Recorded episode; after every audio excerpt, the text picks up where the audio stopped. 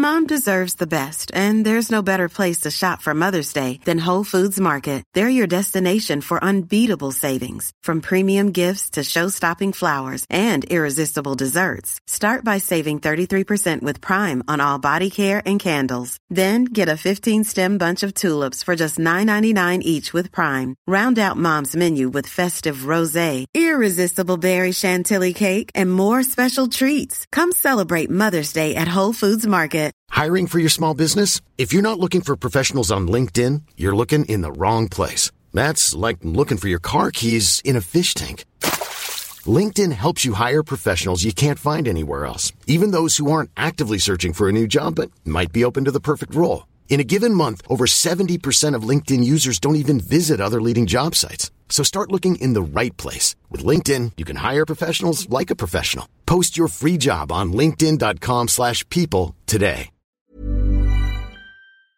Hey folks, Tom Merritt here. Not all of you have heard all of the episodes of Know A Little More, so sometimes we re-release older ones. This episode is Teraflops. It was originally released on July thirtieth, twenty twenty. We have not added anything to it since the original episode, but enough of the preamble. Begin about teraflops.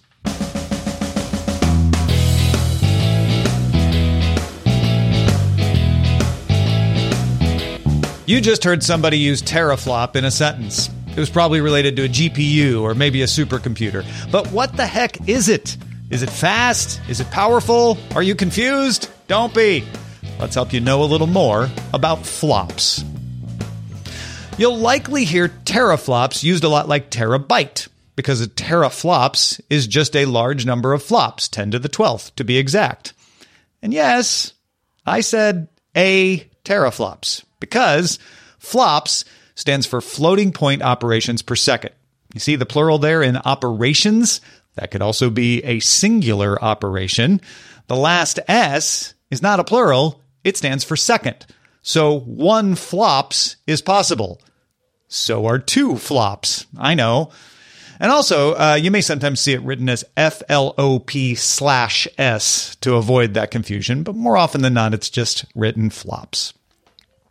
Flops are a measure specifically for computations that use floating point calculations. So it's not as broad of a measure as instructions per second, but it's more accurate for machines that require floating point operations.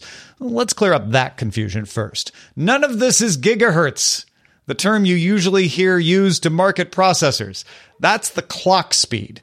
You can think of clock speed as a hardware measurement since it's measuring the frequency in which a processor can generate pulses that are used to keep its components in sync. Faster clock speeds do generally lead to faster processing, but if you want to know how fast the processor is actually computing, you want to look at instructions per second.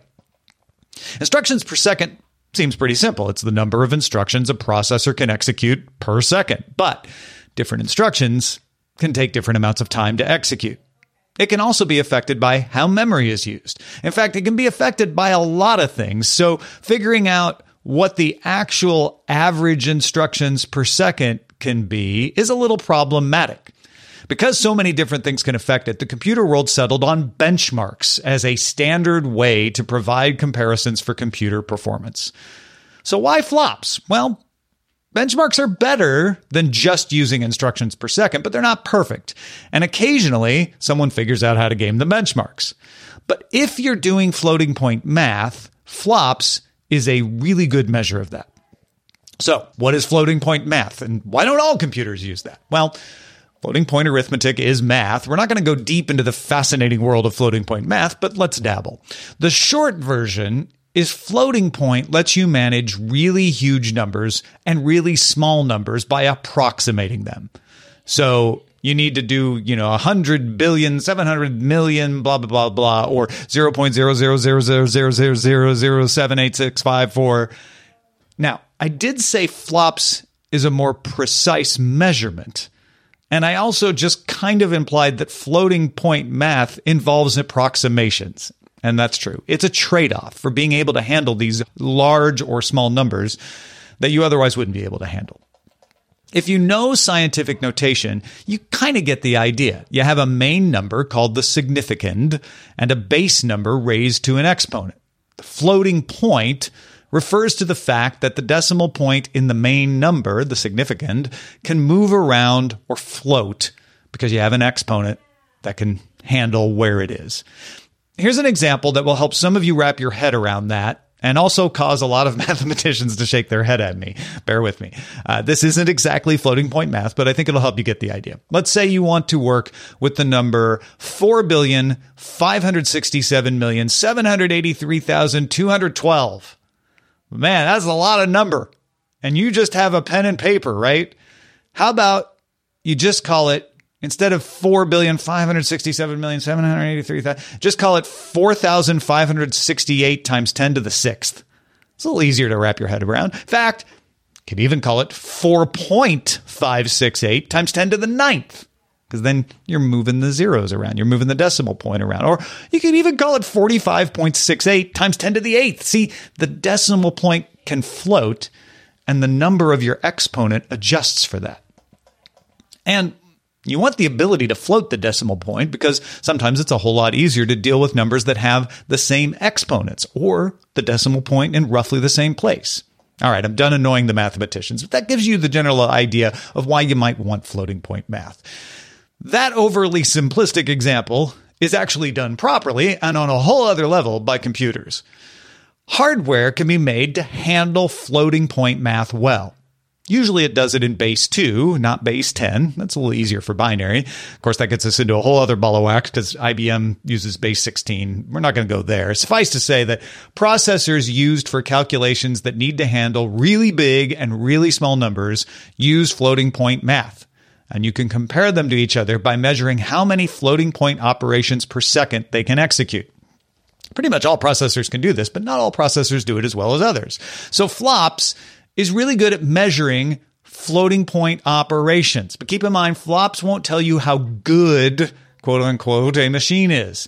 Depends on what you want to use the machine for. Remember, floating point numbers are approximations.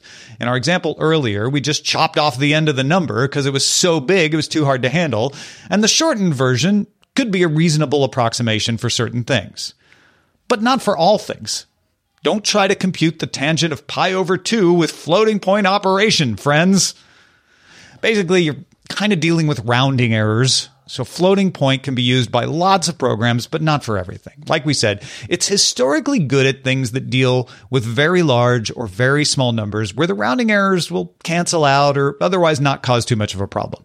Cosmology, climatology, fluid dynamics, lots of science. It's also good at real-time processing, so you're hearing it more recently in graphics cards and A I-specific hardware because floating point is really useful in A I, video editing, and gaming as well. To sum up, some computationally intense stuff, like scientific calculations, real-time rendering, and such, use numbers with lots of decimal places. Floating point math is used to handle those insanely big or small numbers, and flops is just a measure of the number of floating operations per second a piece of hardware can execute. And a lot of floating point operations per second can be expressed in teraflops. In other words, I hope now you know a little more about teraflops.